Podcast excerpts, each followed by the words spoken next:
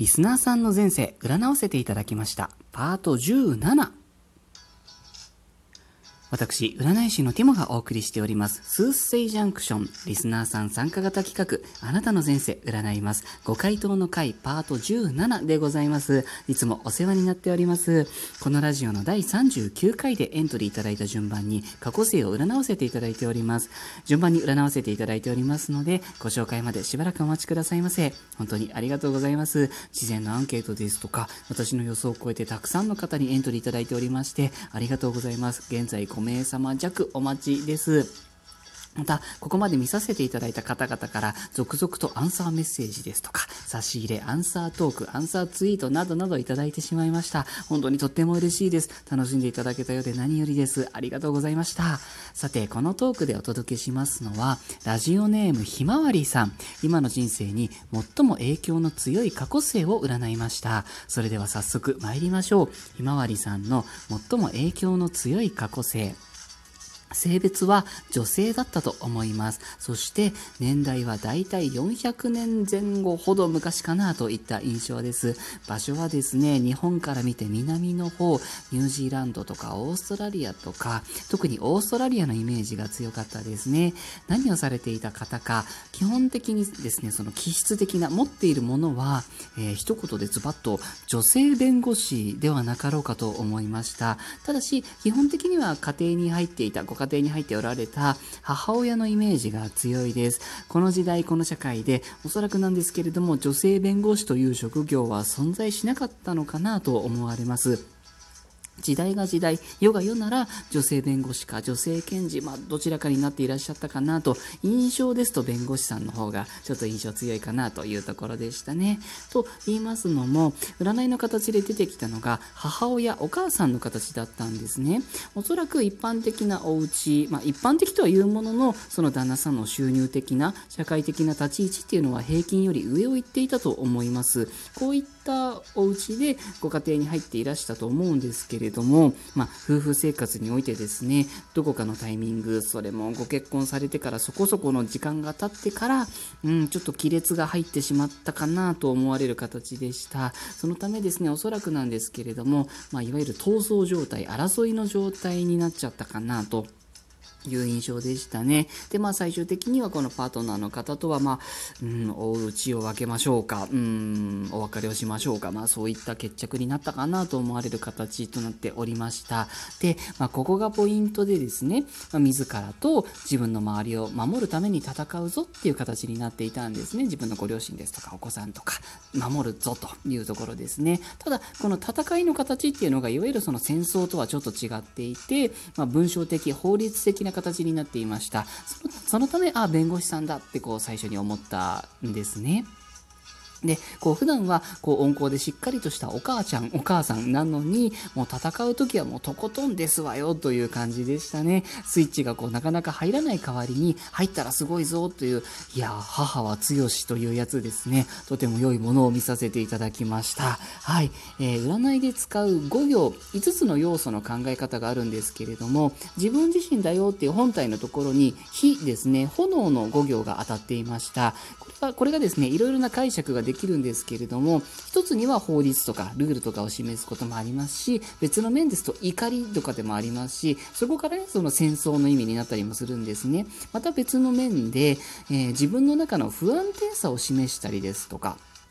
あの火ってこうゆらゆらって揺らいでいてあの実体がないんですよね。形がないんです火って。で同時にその木とか紙とかなんか燃やされてくれるものがないと成り立たないというちょっと不思議なものなんです。今世に引き継いでるテーマがあるとしたらまさにここ火の要素の扱いなんじゃないかなと思いました。もしかしたら今のご自身の人生でもパートナーシップにおいてこう最初はいいのに後からちょっと嫌な感じになっちゃったりですとか、うん、あと人間関係とかですよね。なんか気づいたらなんかちょっと人ととぶつかってしまったりですとか、うん、あの怒りに任せることはないにしてもこう自分のよりどころがなくなっちゃってこうふわふわしてるなって感じてしまったりですとか、うん、なんか精神的な不安定さに出ちゃうことがもしかしたらあるかもしれませんという形でした。守るものがあると強くなるっていうのはもちろんそうなので、もちろんそれもおすすめではあるんですけれども、うん。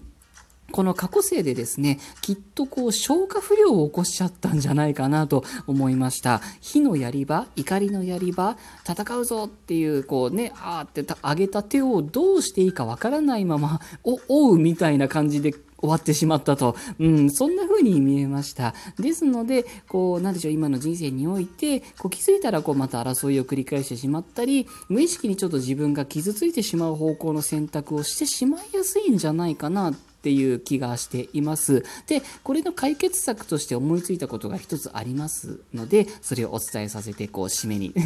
締めさせていただこうかなと思います。えー、戦いの中で最もかっこいい勝ち方ってどんなものがあると思いますか？もちろんね、戦いって言ってもいろんなケースがありますので、ケースバイケースなので、いろんな見方があるんですけれどもね、一つに戦わずして勝つっていうのもあるんじゃないかなと思うんです。私はこれとってもかっこいいと思います。戦う前から実は勝ってたって。ですね。えっ、ー、と、火の要素っていうのが他にもありまして、明るさとか美しさでもあるんですね。戦うまでもないレベルまでご自身の明るさとか美しさを高めることができた時、きっと争いなんていらなかったんだって気づける時が来るのだろうと思いました。明るさ、美しさ、別の単語で言うと、艶やかささ、艶ですね。えっ、ー、と、わかりやすいところで言うと、加納姉妹、加納姉妹ですね、なんです。あの、なんか、例えばなんかツイッターとか見てると、なんかすっごいつまんないおじさんがスーパーでね、なんか、それこそお母さんにつまらない言葉をかけたみたいなの見かけたりもしたんですけど、じゃあね、そんな見見ず見ず知らずの人に、なんかつまんない言葉をいきなりかけるような人が、加納姉妹にいきなりつまんない言葉をかけるかっていうと、まあまずそういうことは起きないですし、そういうことが起きたとしても、加納姉妹からすると、相手にするまでもないですよね。そういうニュアンスなんです。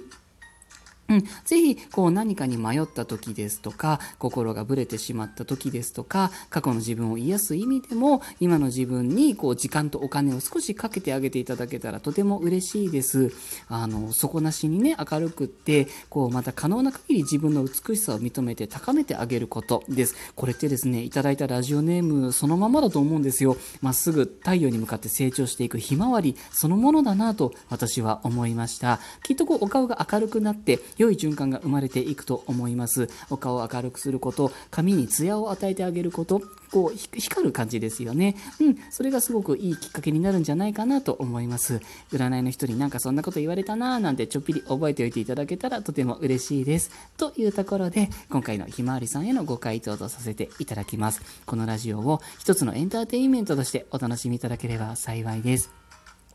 エントリーをいただいて、順番待ちの方、本当に申し訳ございません。今回パート17で、パート21までは行く予定となっております。皆様、いつもお聞きになってくださって、またいいねなど押してくださって、そして差し入れやアンサートークなどなどまで、本当にありがとうございます。答え合わせをいただけるのはとても勉強になりますし、また嬉しいです。楽しんでいただけて何よりです。ありがとうございます。また更新いたしますので、ぜひ遊びにいらしてくださいませ。それでは、今日はこの辺りで失礼いたします。